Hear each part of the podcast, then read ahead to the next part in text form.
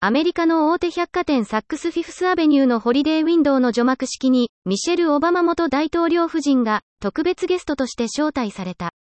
ホリデーシーズンの到来を告げる華やかなウィンドウディスプレイは、クリスマスツリーの点灯式の前に披露され、多くの人々が見学に訪れる。22日に開催されたセレモニーでは、ミシェル夫人のほか、オバマ財団が創設した慈善団体、ガールズ・オポチュニティ・アライアンスが出席。ニューヨーク市の青少年合唱団らが、歌とダンスのパフォーマンスを行った。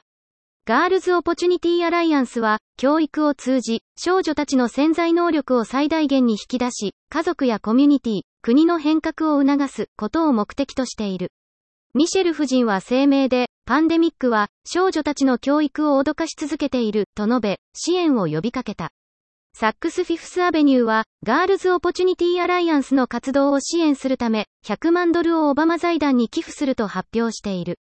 今年のホリデーウィンドウのディスプレイは、財団の活動に焦点を当てたもので、ジェイソン・ウーや、オスカー・デラ・レンタなど各ブランドからキュレートしたコレクションを販売。